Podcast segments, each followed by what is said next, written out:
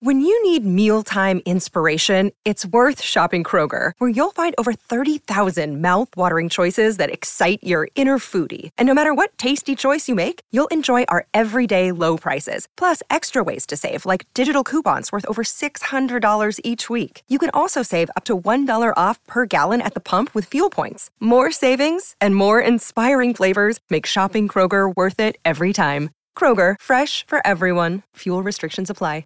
Another day is here, and you're ready for it. What to wear? Check. Breakfast, lunch, and dinner? Check. Planning for what's next and how to save for it? That's where Bank of America can help. For your financial to dos, Bank of America has experts ready to help get you closer to your goals. Get started at one of our local financial centers or 24-7 in our mobile banking app. Find a location near you at bankofamerica.com slash talk to us.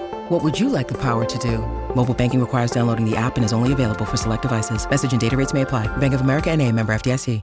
Hey guys, Adam Ray here for the About Last Night podcast. Last night, uh, Bud Friedman passed away at 90, the uh, gentleman who started the Hollywood Improv and is the reason that that club um, is what it is today.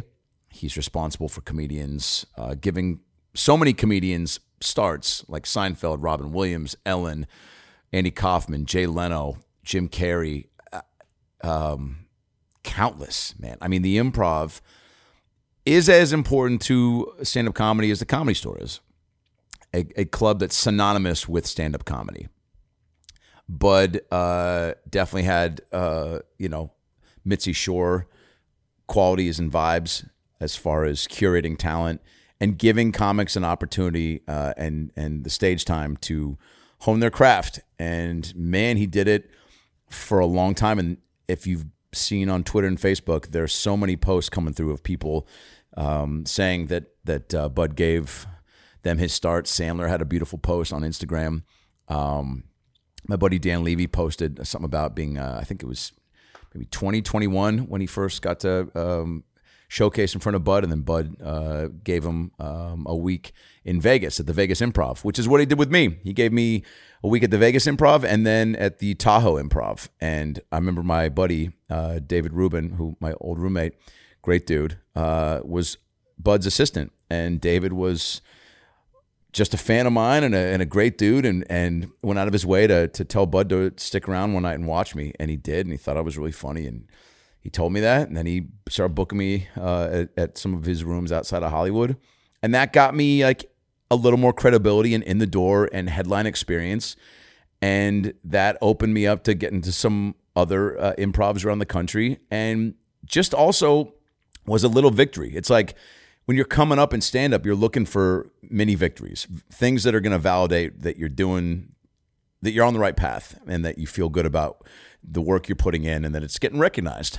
And Bud was a sweetheart, such a sweet dude, and so funny. And you'll see in this episode uh, that Brad Williams and I did with Bud. August 13th, 2013, 10 years ago, we recorded this episode. And, uh, and it's awesome, man. The stories that Bud shares um, is, uh, is pretty incredible. So enjoy this episode. RIP, Bud. You, you, you did a lot. You did a lot for comedy, and uh, your legacy will live on. Enjoy your weekend and enjoy Monday's episode, brand new, with uh, My Name is Earl, Welcome to Flatch, and Joe Dirt star, Jamie Presley. Talk to you guys soon. Hey, it's Herbert. Mm, and you're listening to the About Last Night podcast, you slippery little son of a bitch.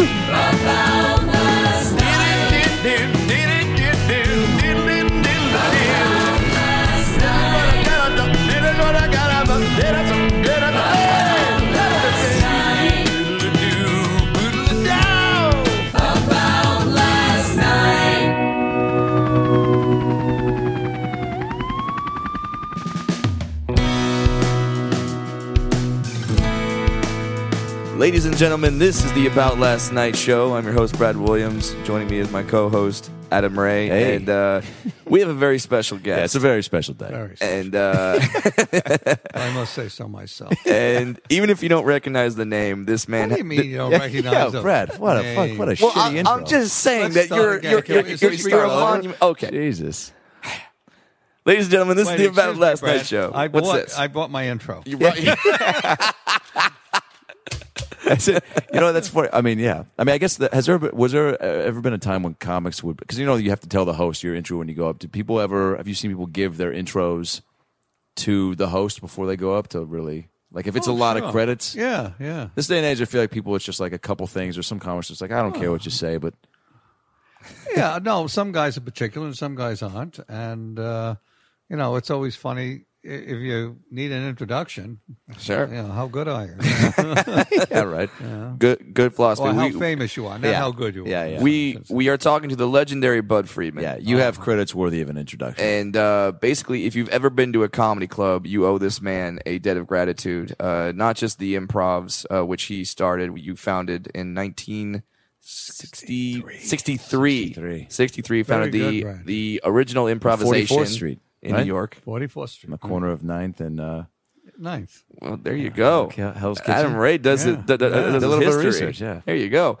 Uh, and why people, why all people owe you such a debt of gratitude is because people don't realize there was a time when there wasn't comedy clubs. We all take Hard it for to believe. granted nowadays. Well, that Jay Leno used to say, before me, there was no comedy. You know, so- there really wasn't. Yeah. Well, it was. I mean, I mean, you you heard stories about guys like Lenny Bruce and Richard Pryor having to go up and just open in front of strippers or bands, and may, maybe the Catskills. Like those were the only places where stand up really was. You brought a home. coincidentally, for that's how comedy. Brad and I met uh, doing stand up at a strip club. Oh, I thought the Catskills. yeah, Pretty this guy. Yeah, good. I, uh, that too. I saw Richard Pryor in the Catskills. He that well, he, I wouldn't say he was a regular there, but Yeah. uh, he was in the Catskills. Uh, when when did you see him? Well, I saw Richard for the first time in 1964. Wow! I just opened. What did you think when you saw him? Oh, he's brilliant. You know, from day one, he was. You know, he's on the top of my list. I'm always, Absolutely. I'm always curious because you told me on the uh, shuttle back when we were in uh, at the Montreal my- in my Comedy private Festival. car? In your private car, yeah, that's right. Yeah, so Bud and I meet on the way out from the Montreal Comedy Festival, and uh, and you're very gracious. Contracts stashed under our arms like you could not believe, Brad. Yeah, yeah. I don't want to make you jealous or anything. Yeah, but We got offers up because Holding Yeah, yeah, deals yeah, from yeah. NBC, Oh, yeah, CBS, all that. Yeah, jazz. hold this. I think. yeah, and I think, and so we started chatting, and then and then you were like, "What do you want to go with us in our private car to the airport?" And I was like, "Yeah, I would love to." And then the girl goes, "Oh, I'm sorry, actually, uh, Mr. Friedman, it's actually um, just a, a shuttle that everybody takes." And you're like, "Oh, cool. What's your name?" Say, "Catherine." Like, Catherine, great. I'll rem- rem- uh, I got to remind myself to give that name to the festival so they don't uh, have you work here again. And, uh, and she was like, "Oh no, you're like, "Oh, I'm kidding." Yeah. Starved as ever. But man. but you were telling me on the on that shuttle back that um, guys like Chappelle and Pryor that you saw right off the bat that you just knew there was like something in them. But then you were saying that guys like Sandler, you and Alex, your wife, both were like, yeah, I mean, you oh, knew no, he was no, funny. No, Alex. Alex She was the thought with one. Adam, Yeah. yeah. Uh, we saw uh, Adam, uh, you know, before he got Saturday Night Live. He was completely Mm-hmm. unknown. We were in New York for a couple of days, and Alex was a, is a good sport, and uh, she goes. We go to comedy clubs all over the world. And that way, I can write off our vacations. But, uh, but we were at uh, I think Catch, and uh, Adam went on. And when he finished, Alex, my wife, who's not in the business, says, or wasn't when she met me, says, um, You should go talk to that young man. I said, Why? He doesn't have an act. And she says, He's got something. Go talk to him. wow, And I did. And three weeks later, he moved out to LA. wow. I can't remember. I think I've seen some old tape of him, but he, and, and he had that. He kind of had some of that the little of that still, but it, but it was a lot younger and a lot Oh, like boy. more like he's just really kind of awkward bar mitzvah boy. But like you're right. I mean, those there was something. Uh, Yeah. Now, when you're when when you're in New York in the early '60s, what makes you have the idea of let's have? I mean, it, was the improvisation even really a comedy club and start off, or was it sort of a Brad, mix of You're looking at magicians, a or- comedy genius. Um, a humble one at that too. Oh, yes. I started the club in 1963 Mm-hmm. in February as a coffee house with food. We didn't have a liquor license or anything. Okay. For uh, kids and Broadway shows to come in and sing after they finished their shows. Okay, so like a like a late night place. Yeah. Well, Oh, yeah. Definitely late night. And um, one night, after about a year, coincidentally, we just got a wine and beer license. This comic came in by the name of Dave Astor, and Dave was a comics comic. No one you would probably know. He's uh, long gone, but uh, he was playing the Blue Angel, which is another place you would know of. But uh, it was the place to work in the Sure. East Side of New York. And, Sure. uh, and uh, Was it he- Uh, similar to a Chuck E. Cheese? I'm just trying to find uh, some sort of no, connection no, here. You know, no, let me. Uh, d- uh, it's hard to describe because they don't have places. They don't have like them that anymore, okay. It was some a word you probably wouldn't be uh, familiar with, sophisticated. Right. Oh, sophisticated. yeah. sophisticated. or- Uh, Is that- or, uh, let I me think Google that's that. I'll A, I be think right that's back. a band from Yeah, Orange right, County. yeah. it's a Duke Ellington song. And uh, anyway, uh, he got up and performed, and he Mm-hmm. enjoyed it. He came back the next night, and a couple of his friends, you know, his peers, came Yeah. to see him at the Blue Angel. He brought him to the Improv, and they got up and performed, and that's how I became a comedy genius for the first time. So, and what did you see in them performing that made you think? Well, oh, maybe I, I, should get I a business found going out here? I had a better ear for comedy than I did for singing, Mm-hmm. and I'd rather hear a joke being told over and over with nuances, you know, rather than the same fucking song over and over and over. You know, everyone was singing as long. Oliver was on Broadway. That was a show, right. Mm-hmm. and everyone sang "As Long as He Needs Me." You know, Sure. And you know, in those days, this is in the early '60s, a lot Wasn't of too the much guys variation, Weren't right? out. Yeah. Yeah. You know, a guy's getting up singing as long as he needs me. I didn't know what the hell they were talking Yeah, yeah, about. man. right. No, I digress. anyway, right. but, uh, Wait, so and so uh, there had to have been a handful of comics because obviously, like everyone attributes like the um, you know a lot of you being instrumental in careers for you know Jay Leno and Robert Klein and Rodney Dangerfield and Richard Pryor and Andy Kaufman and Freddie Prinz. Like, were those the guys that maybe you saw that you t- to be your f- almost like your first um, well, cr- the uh, group? Mm-hmm. the first group was uh, Dave Astor, Richard Pryor, and a guy named Ron Carey. Ron was um, the one of the funniest guys on. You know, I put him there up there with the top three with Pryor. Wow. Uh, he played the, uh, you should buy an expression, the short cop in Bonnie Miller, who wanted to become I'm so offended right now. He wanted to become a uh, detective. He was Okay. in uniform. And uh, he was also in a lot of Mel Brooks movies. And uh, By the way, Dwarf Detective would be a great movie, Brad. if we can somehow get that going. Hey, we had we had we had Paul Feig on here earlier. We you know you know we can call him up. Sure. You know, you, know, you, you did the heat dwarf, dwarf detectives. he's, he's got some heat on him. Yeah. a little. Yeah, but you have to wear a dress. Sign me up, bud. Have to. Dwarf de- detective in drag. to, It's yeah. got an alliteration. you know. sure, it'll work. Uh, yeah, the, Ron Carey was the guy in the movie High Anxiety. Uh, he he grabbed the suitcases from Mel Brooks and he says, "I got it, I got it, I got it. I, I, Oh, don't- yeah, I yeah, don't yeah. got it, I don't got it." but he used to do in 1963 and four. He did Friday, Saturday night, four shows, and we didn't have shows in those days, Right. But he sold everything out. he was so fucking funny doing Catholic material. He was very Uh-huh. Catholic, brought up and he did all this Catholic material, which was in those days so avant-garde. And I just heard a record of his recently. You know, you know, played it, and it wasn't that now. It's Sure, it nothing, doesn't hold but up, huh? Then, Sure, sure. Wow, Crushed. it was you know so cutting edge. It was so terrific, and but it's funny, Right. Still funny. You, you know, he was a hysterical person. And those were the types of guys that you were really attracted Yeah, to. but what they did was um, uh, we had one little microphone, and Dave Ass would sit in the corner, tell a story, and Richard Pryor and and Ron Carey would act them out. Wow. Oh man. like Story Theater, long before Story Theater came Yeah. along. And then um, Robert Klein came along, Rodney Dangerfield came in, uh, a gal named Liz Torres, uh, who was a singing comedian. Um, When, when when a guy like Rodney comes in, we would, and because he came in, he had started stand up earlier in life, and then sort of took a break, this sold. was his third he's- comeback. Yeah, he sold like air Third conditioners for a while or no, something. no, aluminum siding. Let's Aluminum get that siding. clear Yes, the yes, back, yes. you know. All right, I'm trying. I'm trying. Oh no, I mean because he was very proud. Boy, of his- so far your dwarf detective work has just been awful. It's just been terrible. The first terrible case movie has bitch. not been cracked. Yeah, But uh, so th- th- this is his third try, and is he still going on as uh, what is it, Jack- Rodney. Oh, so No, so, he came so he's in going as- on at Rodney. uh, No, that's the story. He he opened at the living room, which was not quite the a bon soir, but very nice little East Side place Mm-hmm. where they paid you. Oh wow. And uh, he got a review in the New York Times. Rodney Dangerfield. And I expected some Princetonian guy to come in with a you know uh, sick sucker suit on, Right. Sure, you know, sure. a little tie, and, Right. and this middle-aged drunk fat guy comes in, and it's Rodney, and he's drunk, and he goes up and he bombs. He comes back the next night sober and he says, I'll show these punks. And he wiped up the floor. Wow. And he became our literally our house MC for about two and a half years.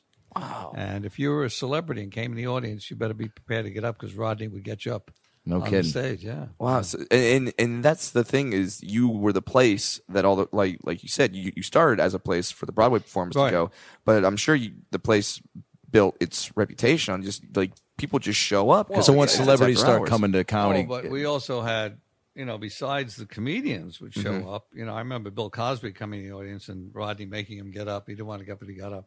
But uh, we had uh, Judy Garland and Liza Minnelli singing together with Peter Allen playing the piano. What? Wow. We had one night. We had Dud- now you may not know all these people. I'm not being. I saw Justin Bieber at the Laugh Factory two weeks ago. That's the story I have. That's I mean, Jesus, that's way Yeah, cool. yeah, yeah. It's Judy not Ju- yeah, Garland? Judy Garland and Liza And singing I at the same sang time. With Judy, What you sang with Judy Garland? her her her piano All, player. her all our last- ga- all our gay fans just Yeah, got I know. erections right now. They're like, her- what? Her, her her last piano player was a former piano player of mine, and he used to bring her in, Mm-hmm. you know, just you know, just before she died. And uh, one night, there was no few people were there, and a friend of mine, Jack Knight, who is an actor and a singer and a bon vivant and a carpenter, he helped build both clubs, Mm. and he. Um, uh, he did a series with Dom DeLuise out here when I came out to help me find the improv. But anyway, so Jack is this big stock. He's 6'1", 190 pounds. And, uh, and we had this terrazzo floor in front of the little stage. And Judy's on the stage singing. John Myers is playing the piano. Mm-hmm. And she's singing on the boardwalk in Atlantic City. And I'm on a chair. And Jack is pushing me like it's the thing on the on the boardwalk in Atlantic Yeah. City. Oh those right, things yeah, yeah, yeah. and we're all singing together. Ah, And then other songs we sang together. And then there's two couples in the room, maybe 10 people altogether. There's two couples, and they were gypsies, real gypsies, not like the ones on Broadway. and a woman says, calls me up, she says, I want to sing next. And I Okay. said, Well, I'm sorry, but Miss Garland is singing. And Yeah. I'm not going to replace her with you. She, says, Well, she she has knows the been Tin up Man, there. so I don't she's- care who she is. I want to sing. But I said, Get the fuck out of here. Pay your check and get out of yeah, here. yeah, Yeah, please. first. I couldn't believe she didn't know who Judy Garland was. I don't think. Yeah. Wow. And you know, so she picked my wallet and left.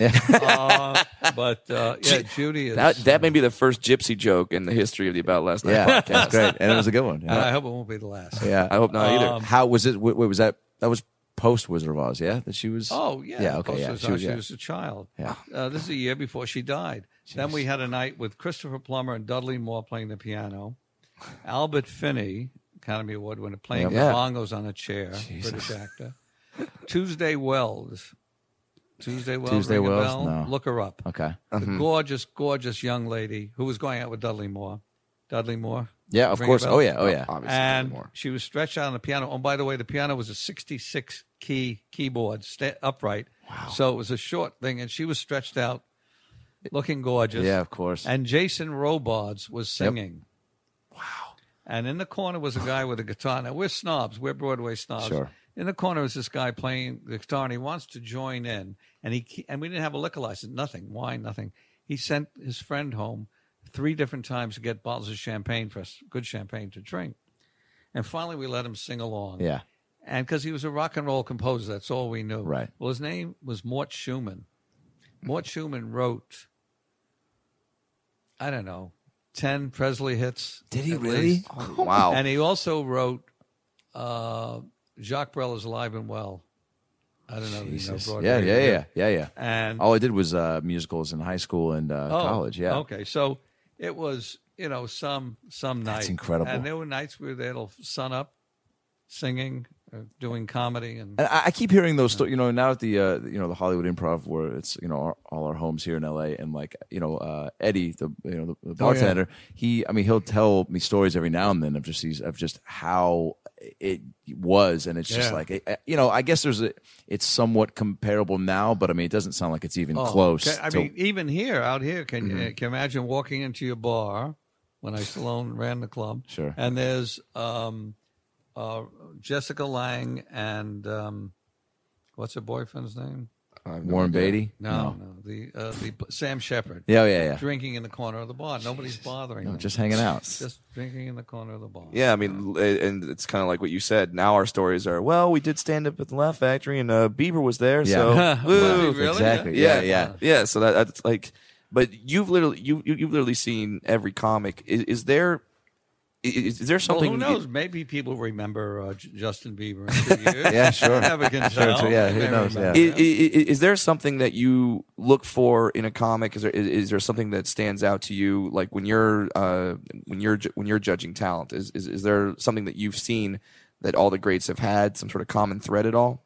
Uh, I, I think I guess the common thread would be originality. Mm-hmm. Uh, you like to see a new voice breaking through, Mm-hmm. um, and you know I I judge my first judgment, not my first judgment. One of my major judgments is the audience reaction. Sure. how they respond to the If they like performer. what's happening. Yeah, because uh, although you know one of my discoveries and one of my favorites all time was Andy Kaufman. Yeah. the audience Me hated too. him. Yeah. you know, Yeah, so one of my You, you favorite must have too. loved that. So you would Oh, watch yeah. him just Oh, bomb. Oh, and, and- I, I had to stand and when he used to wrestle women on stage. he really did Out that here. like, Oh, like on yeah. a Wednesday night. any night, and he would, and I'd have to watch the body language of, of men in the audience because I could became an expert because I could tell Yeah. when they want to get up and hit him. Yeah. Oh, I- wow. And they would, Pat right? him on the show. No, I'd No, stop him. okay, Hey, yeah. it's, it's only it's a routine. It's a joke. It's, an act. it's his girlfriend. Uh, I heard I heard a story. I, I heard a rumor, and I, I want to know if this is true from you. That when you first met Andy, he talked to you not as Andy Oh, Kaufman, absolutely. but he was doing his Lotka voice from He- ta- he- from, from Taxi, for, he uh, fooled Foreman. the shit out of me. So Absolutely. I mean, a- and that's so mind-boggling to me because because every time I meet a, a, a club owner or s- someone who could definitely further my career, get me gigs, I'm on my best behavior. It's yes sir, no sir, and all that. And then uh, and then you meet Andy, and you just like, hello, Mister Friedman. Exactly. I'm here to do for you the show. And then it- just the balls to good. do that. Yeah. That's that's exactly what he did. Ah, and Would then- he, would you would he get booked at? Uh, I mean, could he do after a while? People would catch on to what he was doing as uh, an actor. No, it took him. You know, he'd always have a new twist. Right. You know, I when I opened out here, the comedy store had. Yeah, when did you move out from New York and Well, I decide to take opened the? Oh, here. I moved out. I opened in '75 here. the comedy store had been open two years. We had already been open for a dozen years in New York, but Mitzi still thinks I stole her idea. But that's another story. uh, Mitzi Shore our- owned her that's our the too, comedy yeah. store. and, yeah, yeah, and all my guys were out here. Uh, Jimmy Walker, uh, Freddie Prince, uh, and um, and uh, Andy. Not, Yeah. An- not Andy. Um, Jimmy, Freddie, Richard Pryor, and somebody else. Jay, Richard uh, Lewis. Oh, Jay Leno. Jay, Leno. Right. Yeah, because you used to manage Leno, Yeah, you right? used to manage Leno. So they were all out here. So And I, knew appreciate they- everything you did for me, by, by Yeah. the way. I appreciate everything. Yeah, yeah. That's good. And they would all come. Yeah, I knew they'd all come to the club. Yeah. Right. but um, I wanted somebody new that Yeah. Mm-hmm. they hadn't seen out here.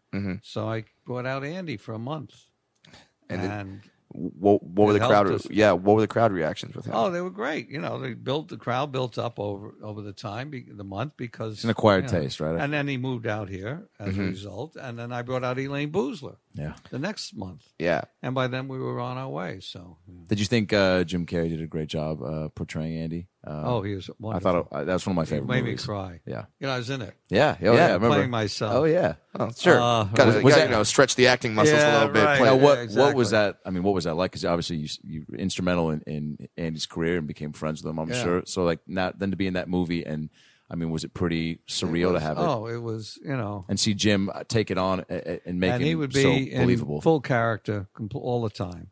And when I came in for makeup one day, I said, "Have you seen Jim Carrey yet?" And the makeup girl says, "Lady says, no, but I saw Andy Kaufman." wow. No, and he made me cry once. We did a scene together, and he just because because he was just so Just spot so on. on, right, It's yeah. yeah. it's like you were it's like you were looking Yeah. right back at him. How, how did you? Uh, did Jim came into the club a lot? Yeah. Did you get to see we him early on? got we uh, we got Jim started uh, when we did Evening at the Improv. Um, we uh, were a Canadian content show, which meant that uh, we had to use uh, X amount of Canadians on the show Right. in order to get this tax status. It was something uh, my television associate came up with brilliant. And uh, so we had to use everybody named Lorne Yeah. Right. All right. um, as hosts. We had a, a, a Canadian producer, Canadian director, and we've you know there weren't too many. There was only the yuck, one yuck yucks up there at the time. We didn't know how lucky we were, and um, that's because I don't like the guy who owns. it. Sorry, oh, make that's that fine. clear. Yeah. No. No. Minor feud. Little prick that he is. In Like the first case stone I has didn't been mention tossed. his name is Breslin. Yeah. Perfect. Breslin. Yeah. So Stop it, yeah. anyway, I don't think we've done Young so, Yucks, right? uh, we had um, we brought in Jim Carrey, Howie Mandel, Mike McDonald, and about fifteen other guys Mm-hmm. whom we taped and then threw paid them and then threw away the tape. yeah. But we used Howie and Jim and Yeah. Mike and maybe one or two others, you know, for one or two spots. but there weren't that many good Canadian comics at the time. Now, even though you say you didn't use the tape, you just did it for the tax break. Did you? Did you still see those guys and see something in them? That, No. no. You said No, "Nah." no. Yeah, Even right. Jim early Dodge- on, there was no. No, Jim Yeah. we used. I'm saying Jim Oh, we Jim. used Oh, over okay. and Howie, but Jim was doing impressions. then. Right. Doing nothing but impressions. Were there? Were there? He was one of a few impression comics, or were a lot of people doing it at, when he was well, doing it? there, I think I would g- I had to guess there's more impressions then than now. Now that I think Yeah, of it, Sure, but, yeah, uh, you had your guys like your uh, Rich Littles, who's been doing it forever, Yeah. and it, it's sort Did of. you know David Fry? Uh, I never, I never knew David Fry. no. I mean, you know the name. oh yeah, yeah, Yeah, yeah. I know the name. No, Yes, you wouldn't know him. Yeah. no, I mean, but, Yeah, yeah. but I would like to think that Jim Carrey's another one of those guys that you see and you're just immediately like, all right, well, the way he's, um, you know, contorting his body and and, and you know, turn, turning himself, transforming himself into. That's always the one thing that impressed me about him when I would see him on A Living Color and why I feel like he's influenced me more than most Saturday Night Live people is that like he. Not only is he literally becomes the per- you just don't see him being like oh yeah he's doing an impression of whatever it's like he does something in his body to or his face to really just um you know, well, what he did with Andy was uh, Yes. yeah. mind blown. Unreal. Uh, now, when you now when you were managing Jay Leno, Jay, when when you hear stories about him, it's always just just utter workaholic, uh, just total dedication to the craft. Could could you see that from a young age in him? Like, yeah, th- th- th- this guy's destined for greatness. I smile when you say that because the story how the second coming of my genius Okay, was one night the name in- of this on podcast, by the way. Mm-hmm. 44th Street and 9th Avenue. Now you've been to New York, I'm sure. Um, and he comes up to me one night and he says, "Mr. Friedman," he says, "I've been driving down three nights in a row from Everybody- Boston everybody's got a J yeah, and not getting on." oh jeez Well, how, what, how do I get on? I said, well, well, well, you've been driving down from Boston, not getting on, then driving home again that night? Yeah, three nights in a row. I said, you're on next. Whoa. 'Cause, I mean, Wow. you're looking at a guy, and this is true. The first time Alex and I, my wife and I, went Mm-hmm. to Palm Springs 32, 33 years ago, we spent the night in Riverside to break up the trip. sure. That's how much I like to drive. Do you realize what the, how Oh, funny that is? Yeah, Yeah, because that's- Riverside's not close. quite out of Oh, the Well, way. Riverside is no. It's it's like no. it's like an hour away or something. Yeah, right? hour away, and, and another hour would be Palm Oh, Springs. okay, you'd be so there in a no time. two-hour trip, I had to break it up. Wow, okay. that's something like that. Okay, um, I won't be here all week. Uh, uh, Anyway, so Jay went on, and you know he's brilliant. and then you just said, "Wow!" Uh, But but, but what? I mean, And that's he so would- great that you were able to do that, and that you saw that, and that you just saw the dedication that a a, a- a young guy would have. Because so many times now you see club owners, and it's just, uh, "Well, how many people did you bring? Uh, what do you got? What have I seen you on?"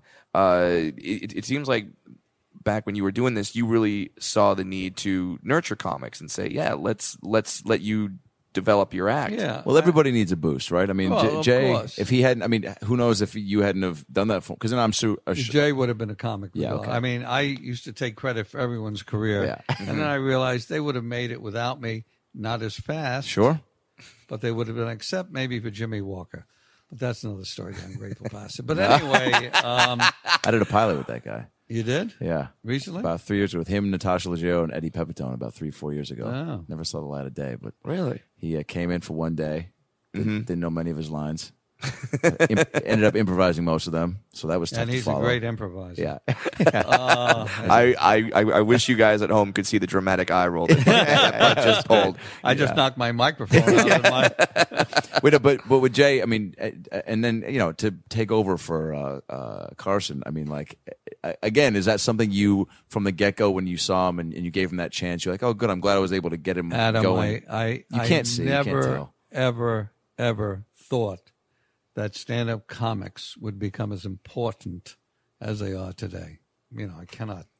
Not my wildest dreams. Yeah, because you see, I mean, you, you you see, there's a lot of people who get their news today from stand-up comics, Right, whether yeah. it be Bill Maher, John Stewart, yeah. or even or even watching the Tonight Show Yeah, and, exactly. and and getting Jay's say on Yeah, the day. exactly. I- is I mean, Oh, I used to watch. I mean, when I would watch Geraldo and listen to him just pull up things from the news, I was like, oh, Oh, like that's how I Not- get informed. not, uh, Greg Geraldo. yeah, right. Yeah. Mm-hmm. Not, uh, who am I thinking? of? Geraldo Rivera. Geraldo Rivera, right. Well, also a great comic. Yeah, right. He's just not trying to be. yeah, yeah. Uh, and and did you also manage Bette Midler? I managed Bette Midler, yes. So we we owe any, so anyone who's a fan of the showgirl owes that to you. Right. Uh, Wow. So and then you you would put on bet like in the uh, in the original days of the improv, right? Oh yeah, yeah. to do stand up. Well, she did- no, she came in to sing, Mm-hmm.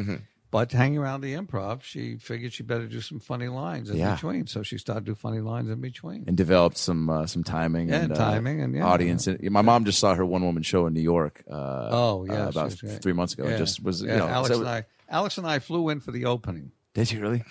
and her manager says we have to put you in the bow in the mezzanine because she doesn't want to see anybody she knows in the fucking. I said we flew in from L.A. Yeah, to Jesus. see her. You can put us and, and, and, and like Bette Midler, the consummate professional that she is, would ever be in the middle of an act, be scanning the audience, Yeah, see, right. see see your face, and Yeah. go, oh bud, Like, but now here's my question: Would you rather see people she uh, uh, uh, knows, or like what if Brad was just like standing on a seat mid thing?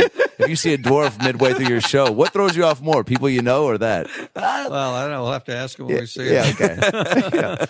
Uh, no, what- it, was she okay? So, so you were using the club. Uh, So Bet used to co- Bet came in the first time. She was in Fiddler. Uh, she had a small role, Mm-hmm. and uh, a woman who was in the show, a character lady that I knew, brought her in, and Bet sang what we now laughingly refer, refer to as two dirges. V- You know the. Um, in the port of Amsterdam, as a matter of Right. fact, I'm from the port of Amsterdam. right, right. And I said, thanks very much. And no, thank you. and then six months later, I went to see an ex waitress of mine who coincidentally was understudying Bet in Fiddler oh, wow. uh, perform at a place called the African Room. All east right. Of Broadway on 45th Street, I think it was, or 43rd.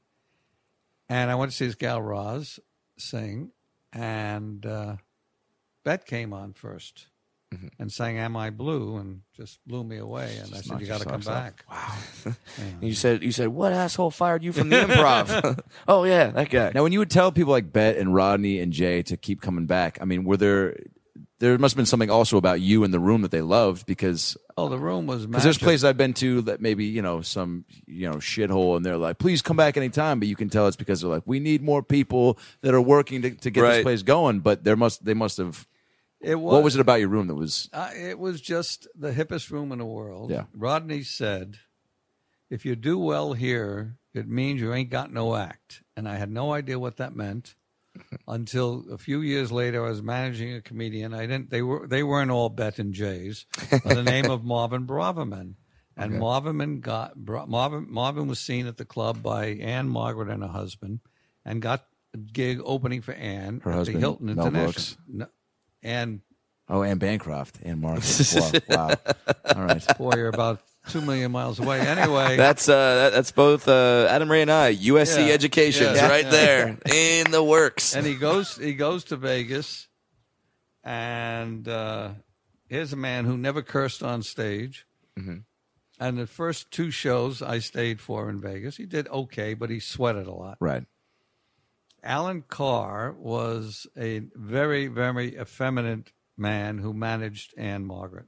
And he and I made a deal because Marvin owed everybody money, including me, that out of the 1500 which was a considerable amount of money in Sure. those days, yeah, absolutely. give Marvin 300 cash, send the rest to me. And when Marvin gets back, we'll settle up. And Marvin, I said, you'll have a lot of little nest egg when you come back, and you'll have paid off everybody. Marvin says, great. So I leave. I get a call two days later from Alan. He's in tears. Oh, but, but I can't stand. it." I said, what? He's calling me two in the morning, three in the morning. He's playing, um, uh, what's that thing that uh, James Uno. Bond plays? Oh, uh, Baccarat. He's playing Go fish. Oh. baccarat, and lo- and he wants money all the time. And I said, he's playing baccarat. I don't fucking play baccarat. and he, and he, I, it, Alan says, I can't take it anymore. You know, I said, give him the money and forget about it. Oh, you know, that- but the point was, I'm sorry, I digressed. I don't know. These are all great He- stories. He split his pants on stage in a tuxedo.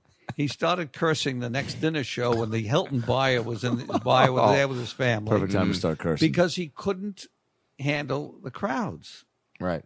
he it, it, this was Vegas then, a lot different from now. It was Yeah. not as homogenized. It was not. s- Shall you dare use the word sophisticated again? Yes. Um, you know, so he couldn't handle it, and that's what Rodney meant because this room was so hip, Mm-hmm. on forty fourth and 9th, that you know it was all showbiz people practically. So he started cursing as a defense mechanism, Yeah, or, or to exactly. kind of fit in. He no, no, no. oh, one was he just he cursing didn't know those what to do. days. Okay, No yeah. one was- He just got. I guess that's what you know, and that, I I- I think that's p- actually partially why um, what happened to Michael Richards, don't you think? Like what that whole thing. I mean, he just That's such bullshit. Are they are they not saying motherfucker there anymore?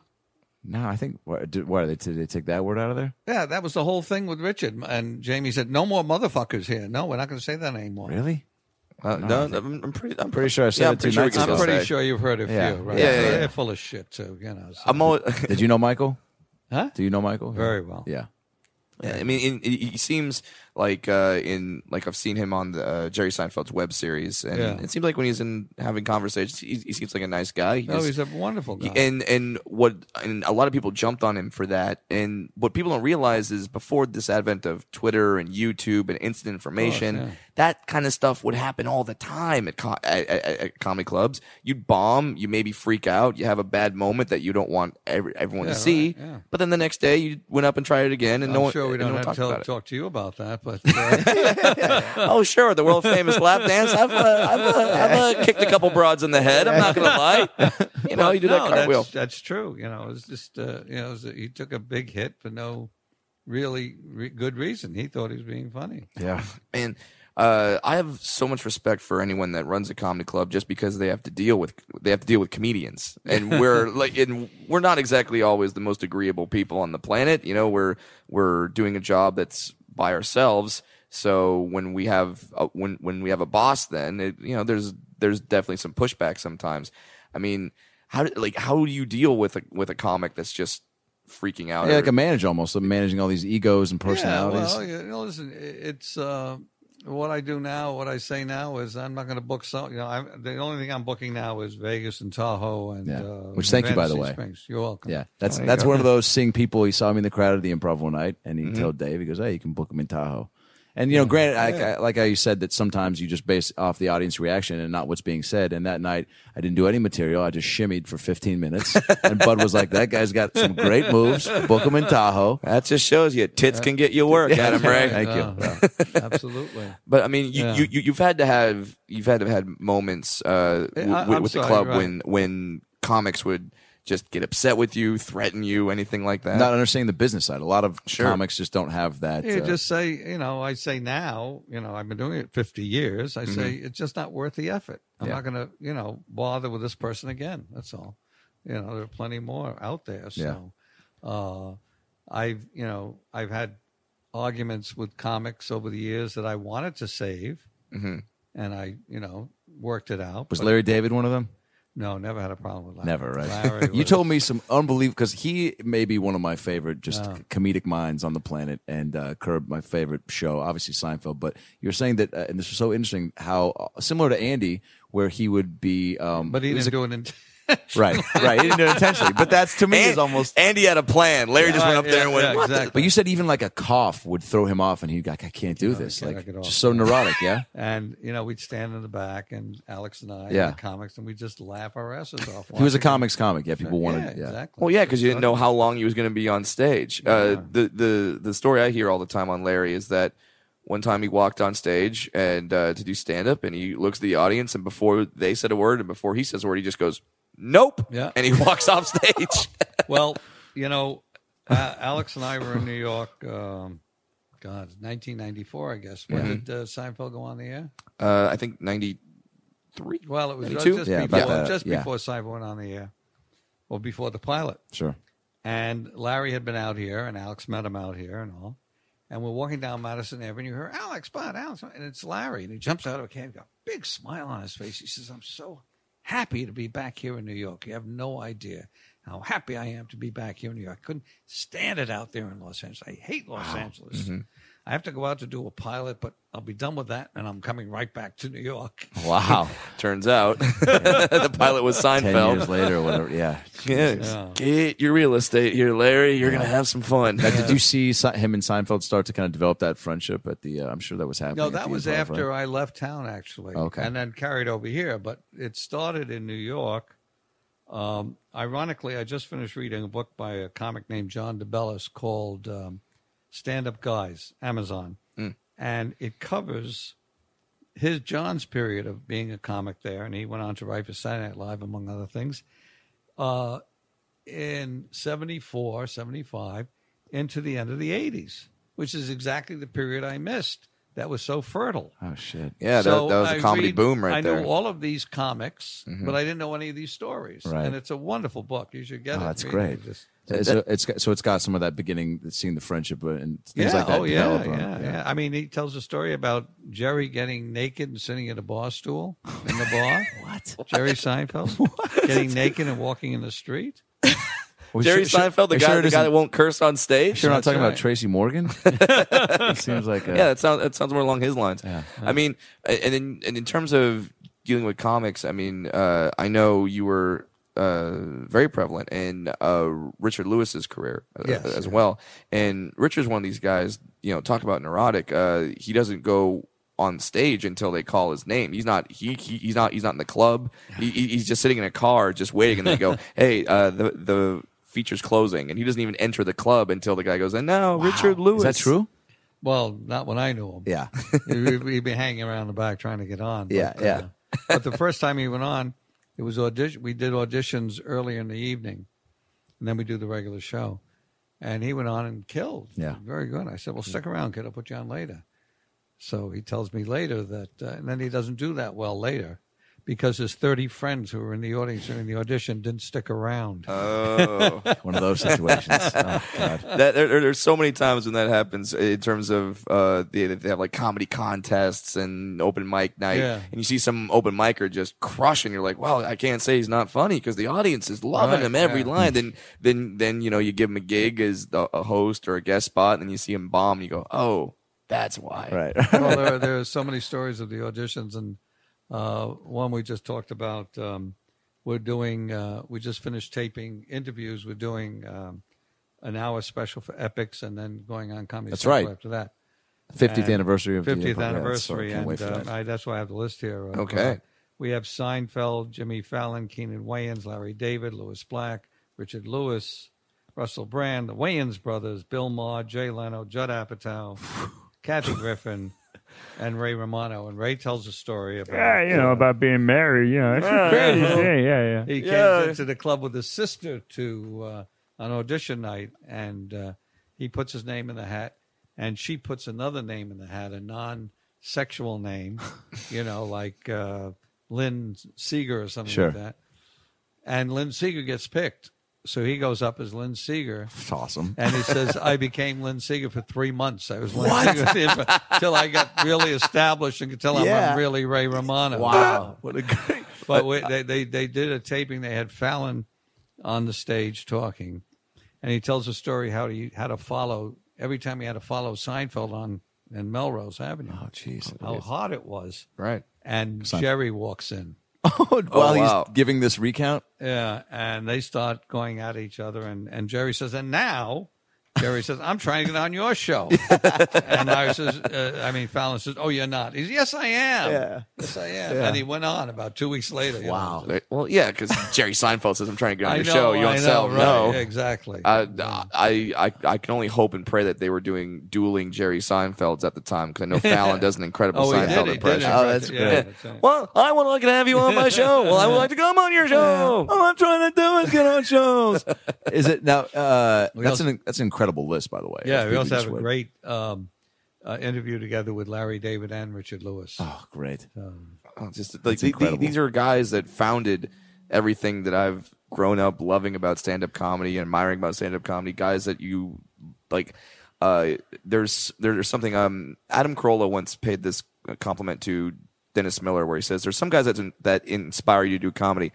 Dennis Miller made me think that I couldn't do comedy because no way could I ever be that good. Mm-hmm. Yeah. and that list is just full of those people. It, it's it, it, it's amazing, and they all. It, and the crazy part about comedy is that no matter how good you are, no matter how legendary you are in the business, you all have to come from the same place: open mics, building an act, going through the same struggles. And even when you are a Jerry Seinfeld, who's the top of this business, you still got to go up at Gotham Comedy Club or whatever club, or the Well, improv or comedian, whatever the club. documentary comedian. I mean, Yeah. that, that was a uh, to me that was one of the great. You saw that, I'm sure. What's yeah? it- I'm sorry. comedian. Oh, the movie, Seinfeld's yeah. doc- yeah. To me, that was eye opening because it finally gave uh, us a chance. I was like three years in to see somebody at that level. You, it's so funny how you can just uh, f- uh, forget that they have to go through the same process and journey, and you're like.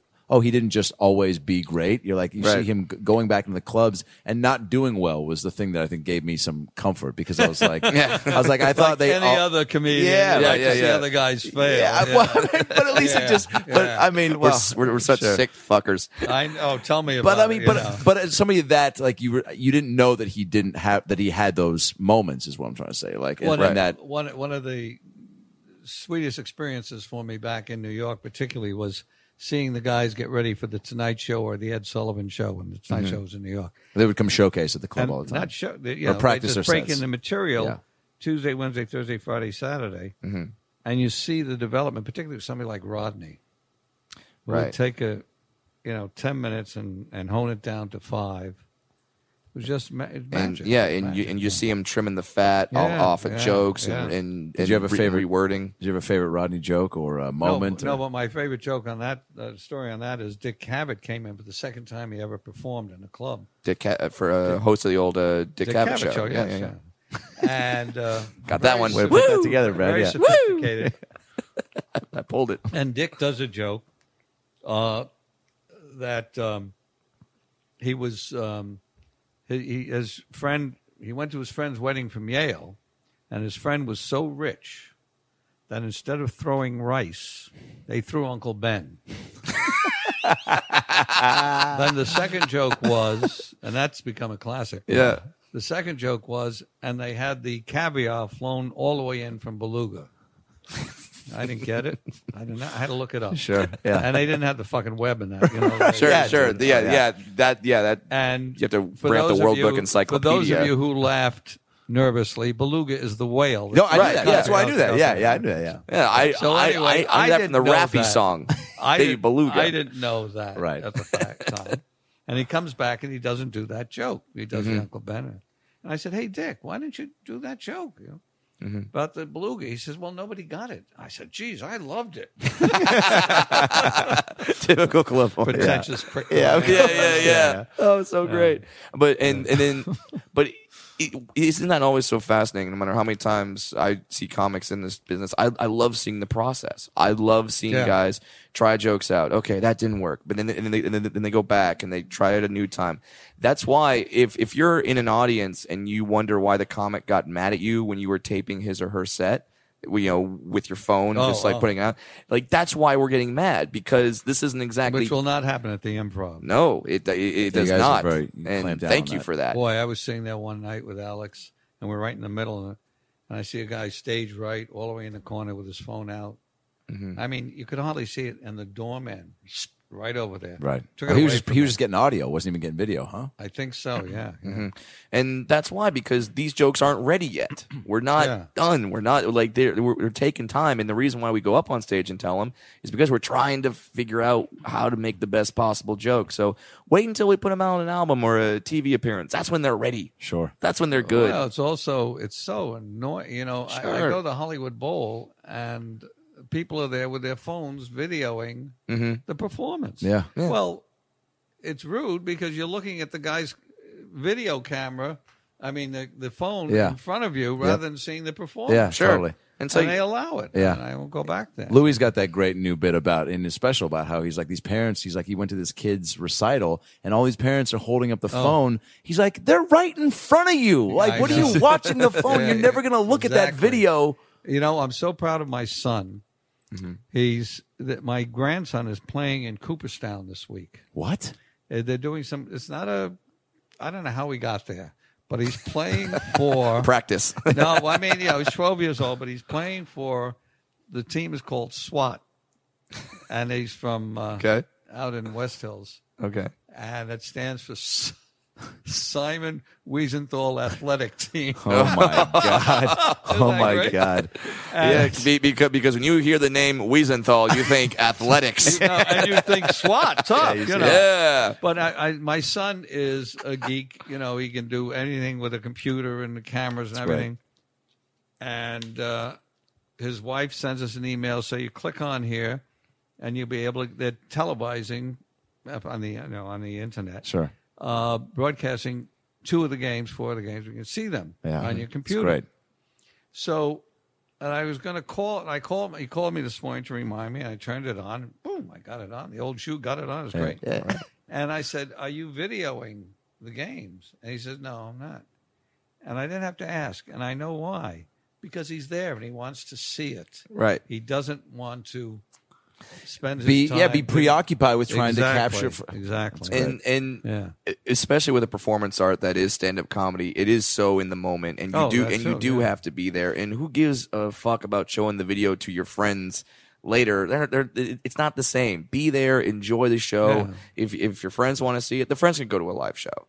And there's there- there's nothing like stand up comedy live, and it, it, it feels weird having to say that, but in this day and age, you ki- you, you kind of do. And this brings me to an, another question I want to ask you, Bud, and that's uh, i- i- is there any is, is there anything you've seen change with stand up in terms in terms of trends in terms of uh, like how has the art form changed Have uh, as- people as gotten you observed it? taller or have the uh, well, jokes? you know, uh, that's strange you should say that because uh, I'm uh, going to be involved with the Cabo. I'm getting an honor, I should say, the new Cabo Film Festival. oh yeah, oh yeah the uh, Cabo Comedy Festival yeah yeah, And uh, they're giving me the gi- the Giant of Comedy Award. Whoa! and they're also the other award, the main award, is the Jack Rollins newcomer, or something like that. Jack Rollins, you know who he is? I don't Jack Rollins is a legendary manager who managed, and his name is he's 98, and his name is still on Woody Allen's movie as executive producer. Really? Rollins and Jaffe were the guys, and Jack discovered Harry Belafonte, Nichols and May, Woody Allen, Dick Cabot, Robert Klein. I go on and on and on. Jesus. And um, so this guy is an old friend. The guy who's promoting is a friend, old friend. So Yeah. he's doing this. And I thought of a story back in New York.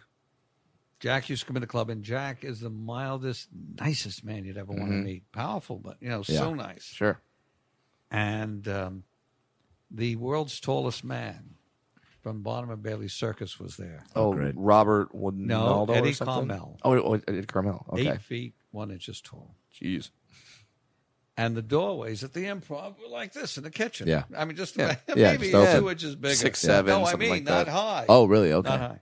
I could fill the doorway better. and Jack's about to leave just as Eddie is about to go on. And Eddie blocks the doorway.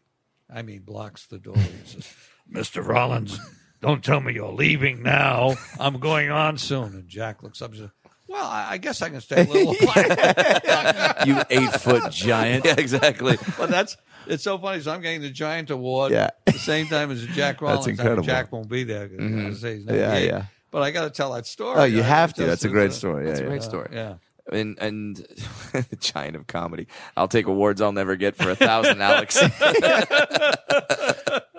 Now, what about what about? Uh, now you were telling me another great story about uh, and Chappelle being one of my favorites because I saw him in Montreal. I told you that the night Yeah. before we were leaving, and do a whole new hour. And he's been popping in and out of town for the last Yeah. couple of years, d- you know, piecing together an act, and, and it was just I felt like I was watching, you know, just one of the best of all time. And I can't even imagine what it was like seeing him when he first started. But you told me a great story uh, how he got uh, Robin Hood Men in Tights with Mel Brooks. Well, he came into the club from New York, and um, he um, was there two weeks, I think. And I got a call from Mel Brooks, dropping names. yeah, pick that up. And He says, "But I just lost Eddie Griffin. I had him. Boy, you didn't know how lucky he was. I had him.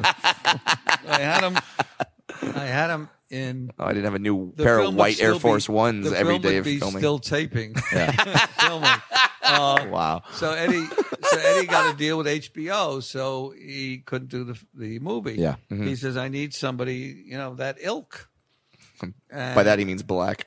Well, no, more than just black. Yeah. No Oh, black funny. Why is that? exactly. Why yeah, is yeah, that? yeah, Yeah, yeah. yeah. Of course. And I said, Mel, I got just, I mean, Mr. Brooks, I got just the guy for you. He just arrived two weeks ago. Wow. Now, was that Mm-hmm. wow. because you, you actually you thought it was perfect, or it was oh, like, he was perfect Yeah. Mm-hmm. for it. You know, Eddie, Gr- I can see Eddie and Sure. I see this, I You see see Dave, Dave. yeah. and, you know, it's just what he wanted. It was, he So was good. good. in it. Yeah, it was Terrible great. movie, but, uh, Yeah, so but there's I'm still waiting for my call, Mr. Brooks. Uh, Yeah, right. Yeah, seriously. You don't need a Bud Friedman type. Christ. uh, I when when when I told a couple comics, I'm I'm just coming back from the uh, from the Kansas City Improv, and uh, a couple comics said you have to ask Bud, uh, why a monocle? Oh, why a monocle? That's a good question. I But uh, give it a little tilt on the mic, just up a little bit. I think okay. just- there I you uh, go. yeah. I um, or down to your. There you go. started the club when I was 30, and my eyesight was perfect. And as the years progressed, I found myself okaying waitress check. Bud, would you okay this check? You know, and I didn't know what was. I couldn't see it, Right. but I was like the sheriff in the, the old western town. I didn't want to tell anyone I was going blind, Sure. right? And I didn't want to wear glasses because I usually dress like this in a t-shirt Sure. or a shirt with no place to put my glasses.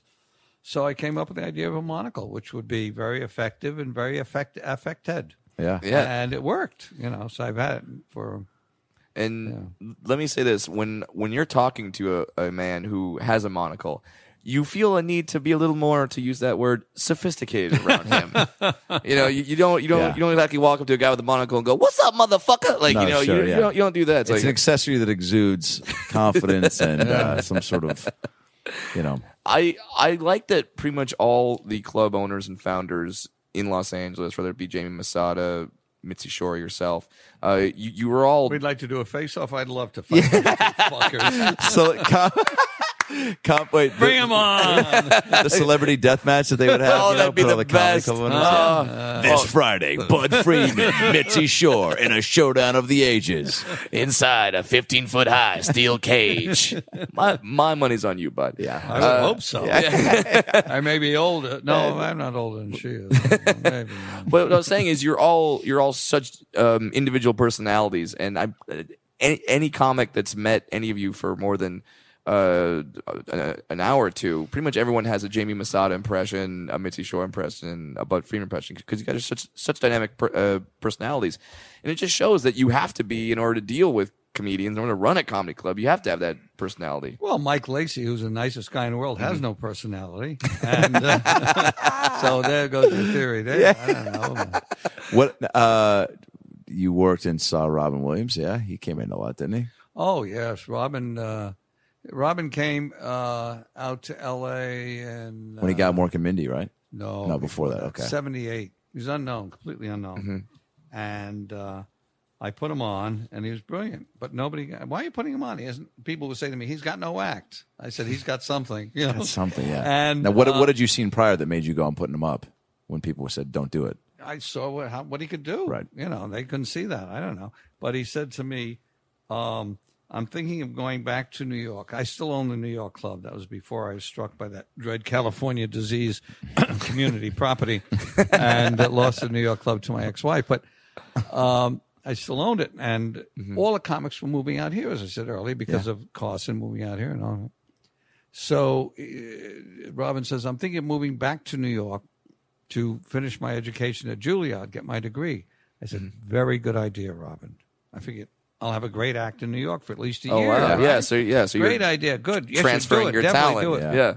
He didn't listen to me. And look what happened to him. Poor kid. Poor kid. Whatever happened He'll to him. catch I it. don't- I don't know. I'll say uh, I think one he of- played a woman in some movie. Right? Yeah. Mrs. Yeah. Doubtfire or something. God, it must I be going don't know what terrible. he shot. See what I Yeah, see, mean? see what he had to do. See that, that that's why I'm not going in the dress. I'm not. I'm, I'm, I'm not doing that. I, I, I don't want to end up like that poor sap Rob, Oh, yeah, uh, Rob right. Williams. Yeah, that's what Yeah, happens. right. One of the greatest. Uh, one of the most the most insane moments of, of my career personally was I got off I got off stage one time in San Francisco and Robin was in the audiences in Mill Valley where where he, where he lives. I never met Robin before. Obviously an icon of comedy. And he's backstage and he just walks up to me and goes, Oh my God, Mr. Williams, you're like Prozac with a head. I'm just like, I can die Oh, now. look at you. Hey, Prozac with that head. and then he swallowed you. yeah. he does love his pills. Not anymore. Not anymore. yeah, yeah, he's very very clean now. But uh, it was it's just I mean, and like my surreal moment there was uh later, later that night. It was Robin Williams talking with Dana Carvey, talking with Mort Saul in a green room. Oh. And I'm there with my opener, uh, Jeff Keith, and we all we both want to say stuff, but we're like, don't talk, just listen. just let this happen. And I can't imagine how many moments you've witnessed like that, where you have a prior talking to Rodney, talking to Robin, talking well, to I had- whoever. One of my greatest accomplishments, uh, our first uh, franchise was San Diego in 1985. Mm-hmm. And uh, the guy who franchised is a guy named Mark Anderson, who was a Hmm. comedian uh, and uh, who, whose family was in the oil business. and uh, through his father, Mark Anderson's father, he knew Jonathan Winters, and I knew Robin. Right. And I went to Robin and I said, "This is what I've s- never said before or since." Listen, hey Robin, uh, Jonathan Winters is coming to our opening in San Diego, and he'd love to have you there. And Mark Anderson went to Jonathan and said, "Hey Jonathan, Robin Williams is coming to the opening, and he'd love to have you there." And we got him on stage for the first time together doing stand up. Wow, When was this? 1985. I think I've seen that picture. I think I think Yeah, I it's think in there's a the club picture with a of candle. that. Yes, Right, doing right, that. yeah. And uh, if, if for any idiotic reason you're not familiar with Jonathan Winters, uh, Jonathan Winters is the like the You founder. shouldn't be yeah. listening to this program. Yeah, There yeah, you go. Thank you. What, do they, what do they do on stage together? They just improvise. Well, they're for the an two hour. masters of Yeah, of improv. course. I mean, uh, one of my favorite comedy clips of all time is I think uh, on I think it's I it, it, it might be the Steve Allen show. I'm not sure. It, it, it's an old late night show, and the host just hands Jonathan Winters a stick, and he says, "Watch what he can do with the stick." And Jonathan goes for. 10 minutes just like doing different improvs with the stick and he wasn't told anything he wasn't he didn't prep he wasn't said he was going to get a stick he just start, he just starts going and it's genius shit and uh, Robin always looked up to Jonathan and thought that he was the master which he was and so the fact that you got them both I on know, stage it's at just San Diego amazing. Improv and was that moment ever duplicated were they did they ever perform with each other again Oh, I think they have. Oh, yeah, have? they did. Yes, since then. yeah but, but See, and then our, our equivalent is seeing Dave Attell bring Brad up on stage and ask him questions about being a dwarf. Like, that's that's not what we have. Yeah, which is also just as good. Uh, no pff, are you kidding me no way but uh it- eh, you know it's up He there says no way. He has a nerve to Yeah, say that's not a, a true story. Yeah, yeah, of like course we it's- didn't think. Yeah. it was uh, incomparable. yeah. that's how big my ego is bud Boy, oh Yeah, boy, That's Brad. how big I feel. You know what? These guys might think I'm as good as Robin Williams and Jonathan Winters. Let me let Yeah, me take no, them yeah, down a Thank notch. you. That's let nice me take them of you. down a notch. Yeah, And, what- and those people who thought that should not be listening to this program either. now, what- what about Eddie Murphy? Did he ever pop into the? Uh, Eddie Murphy was uh, a barred at the New York Improv for cursing by my ex-wife after she was running. the no club, kidding. Really? Uh, which, Wow. needless to say, it's no longer there. Yeah, But, that's that's why um, that's that's I'm pretty sure that's why you broke up with her. Uh, but um, Eddie popped in a few times. I'm not. I'm not really a fan of Eddie as Yeah. a comedic actor. I think he's Brilliant. unparalleled, Yep. Mm-hmm. brilliant. But as a stand-up, you know, he would say "fuck" like uh, we would do in the army for no reason, and he had the nerve to say once that uh, Richard Pryor gave him the right to say these words on stage because Richard Pryor did, Mm-hmm. and Richard Pryor always had a reason, always Mm. had a reason for using the word not using it as an adjective or a noun or, or whatever Sure. adverb. And uh, that's the big difference between Richard Pryor and Eddie Murphy. Sure. What And do you you're think that? selling- Now, yeah, obviously, everyone wants Eddie to come back, and just do you think there's, you know, and there's, uh, you know, 20, 20 years, I think, of just stuff that you know material Mm-hmm. they could talk about. But I mean, what do you think? There's something that's keeping them other than just maybe the fear of getting back up. Do you think if do you think it's true that if you take enough time of a break away from stand up that you can get rusty and really? Oh, well, I'm sure you got rusty, but it, you know, Mm-hmm. somebody like Eddie, um, you know, would have no problem getting back in. Yeah. No, he's smooth. He's a professional. Yeah. No problem with that. Uh, you you mentioned the name Elaine Boozler Yes. uh, er- er- er- earlier, and you're you had a bunch of different female comedians, obviously throughout your years at the Improv, and uh, E- Elaine's one of the f- founders of not not founders of female comedy, but just- Elaine yeah. was the first comedian Mhm. to do non self deprecating humor, if that makes sense. Yeah. In Sure. other words, she, I always depict Elaine as um, unisex comic. Mm-hmm. I mean, she's feminine, sure. she's lovely, but her humor could be said by a man or a woman. Right. Mm-hmm. Because it's not, oh, I'm so fat or I'm so short. I feel or like Ellen's whatever. the same way. Don't you agree? Ellen? DeGeneres, maybe. Her Uh, observational yeah, stuff. I mean- absolutely. yeah, absolutely. But again, Elaine was the first. Right. You know, there was Joan Rivers, and it was uh, uh, Toady Fields, and they all did fat jokes, ugly jokes, Sure. husband jokes, and right. quite a difference. and yeah and and that's those are the female comics that i that i love the most personally are the ones that uh w- like like you said you can give their material to a man and it Yeah. it wouldn't change doesn't matter it's just they're funny is funny and uh it it it uh translates well so that- i mean Now, did you have? Because I know Mitzi had the belly room, which was supposed to be like like just for female comedians. Did you ever feel a need to do anything special for for female comics, or or did, did you say fuck it? They're just like everybody else. Yeah, I, I, you know, everyone says, "Oh, they have it so tough." Well, in my mind, they have an advantage. Yeah. Particularly, you know, going back to Elaine's days, because you wanted a woman on the s- on the stage if she was good. You know, so I would rather p- if, if I had a choice between a, a male and a female, and they were equal, I would pick the female because she's rarer. Uh, but um, I once uh, do you remember Shirley Hemphill? Yes. She was a very uh, she was obese, Serbic. Black Oh, yeah, yeah, Mm-hmm. comedian yeah. and actress. She was on a series, and she and Johnny Witherspoon. Johnny and I were great friends at the time. For some reason, we're no longer friends. But anyway, they were coming across the street to the club from the um, Moustache Cafe, and Shirley was strictly a uh, comedy store performer. Okay. And Johnny, I guess, did both. And Shirley says, How many brothers you got working here? And I said, What? How many brothers you got working here? You heard me. I said, I have no fucking idea. what do you mean? You haven't counted? I said, No, I haven't counted. And Johnny says, Listen, Shirley, if he says he hasn't, he means it. You know, I trust Bud. And I said, Yeah, it's not like I have a special room for brothers or women. and and that's and that's one thing that I think if you look at the three clubs in LA, Com- Comedy Store, Laugh Factory, Improv, improv to me is you guys kind of the improv sort of gives comics the freedom to do whatever it is they want to do, and they don't try to categorize comics and like, okay, tonight is Black Night and Well, we tonight do is have a Asian Black Night. Night. We Well, do you have a you, Black you, Night, you, but you not- have you have a couple, but uh, it, like you, you you tend to shy away from the themes, and you'll put um you'll you'll, you'll put an alternative comic followed by a piano guy, followed by me, followed by Adam, followed by like it, it just you just say hey funny's funny, throw throw everyone up there and let's see what you got. Can you follow him, Adam? Absolutely, Yeah. I mean, you know, there, there's a there, there was a time when I Absolutely. couldn't. Well, it depends. If he if he does the dance, nobody can follow. nobody can follow that. Uh, that Bill Burr even said that at the uh, they were doing the uh, April Foolishness show at the Gibson Amphitheater.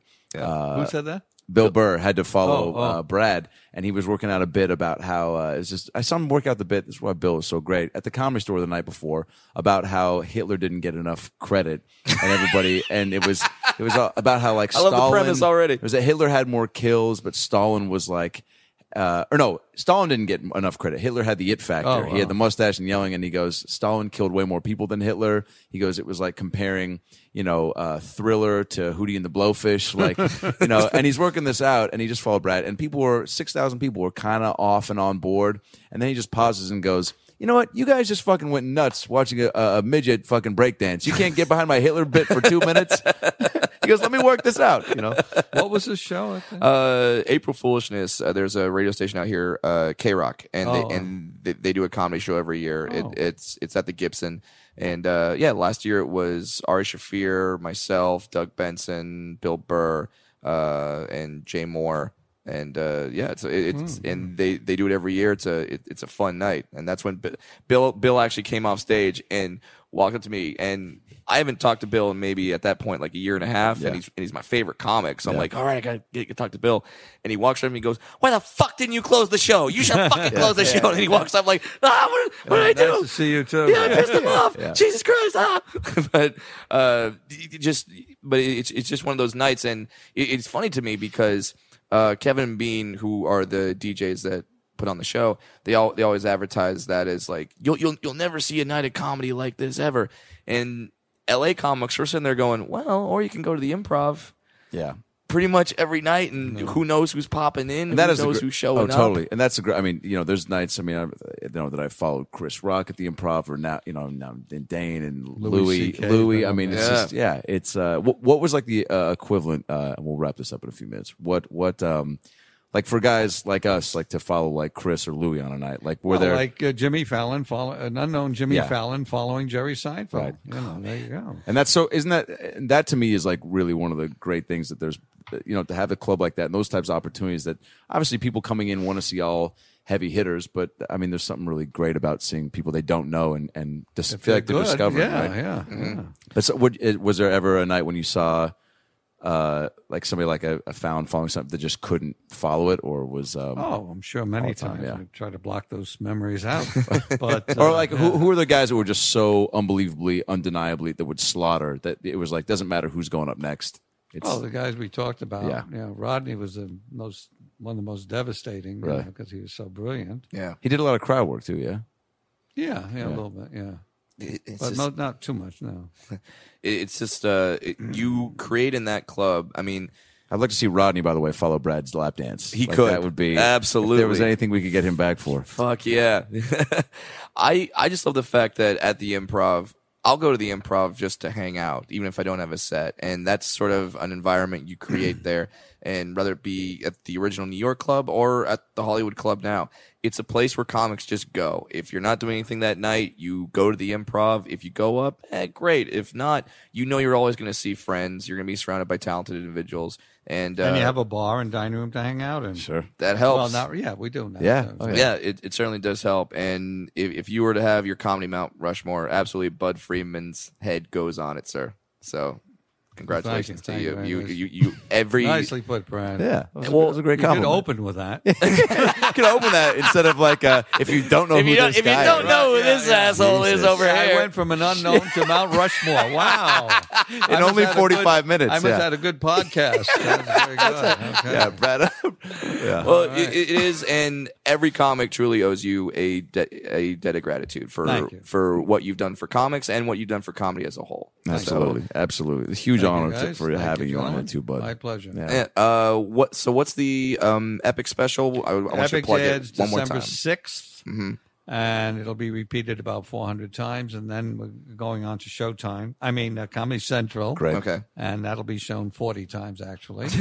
um, and it's a, you know, great and it's show. and it's I mean uh, for uh, a synopsis of it, it's, it's going to be I mean just not only the history of the club and and and, It's getting actually a stand-up, modern stand-up comedy, really. an insight from all from people who Yeah. came up Right, and yeah. yeah. I as a comic, I can't wait for that. And if you're too. a comedy fan, it's gonna. It, I I- I can only imagine how how good this is gonna be. Uh, but it has truly been an honor to have you here, sir. Thank you, Brad. And, Thank uh, you, Adam. Thank you. Brad. Uh, and now, in typical Brad Williams uh, closing the set fashion, Brad will now uh, give Bud a lap dance uh, on the podcast, and you just get the audio of it, which is just as good. And if you can't see, Bud close his eyes. Looked like uh, we just told him Christmas was over. Uh, I have never seen a more sad look. Two on it. Oh. boy is yeah, Two really boy- upset two boy about is sad that Christmas being over. That's a very poor analogy. yeah, yeah. I guess. All right. Well, Rosh Hashanah has been Yeah, postponed. okay. Yeah. Um, Hanukkah has been shortened. Oh, there you go. Uh, By well, the way, the, you know, the improv never raises its prices on New Year's Eve on Rosh Hashanah. Really? Yes. wow. That's a joke, you see. Rosh Hashanah, New Year's Eve, Oh, raising the prices. Here I am thinking it's taken seriously. Uh, we are Well, done with Brett, this you show, got me. right? Are we all through here? 'Cause Well, no, I've lost see, I- all respect. all respect for you guys. And I'm having David move out. David, your roommate. Man. Oh my god. yeah. Well, see, Brad shouldn't have. You know, you, you were right to just be staring blankly because you know Yeah. you're not Jewish. But I for didn't me, know. To, for me to not pick up on the Rosh Hashanah bits, it happens. Well, I man. qualified Rosh Hashanah, New Year's Eve. did. I, did- you know, Yeah. I tried to explain to the guy, but uh, you know, as we say in French, the Gunners help, and so, Yeah. it's, uh, not going to help. Do you know what that means, Brad? I have no idea. That's not going to help. Okay. Perfect. On behalf of uh, Adam Ray, Bud Friedman, I'm Brad Williams. this has Bud. been the About Last Night show. Please try to remember our names in the morning.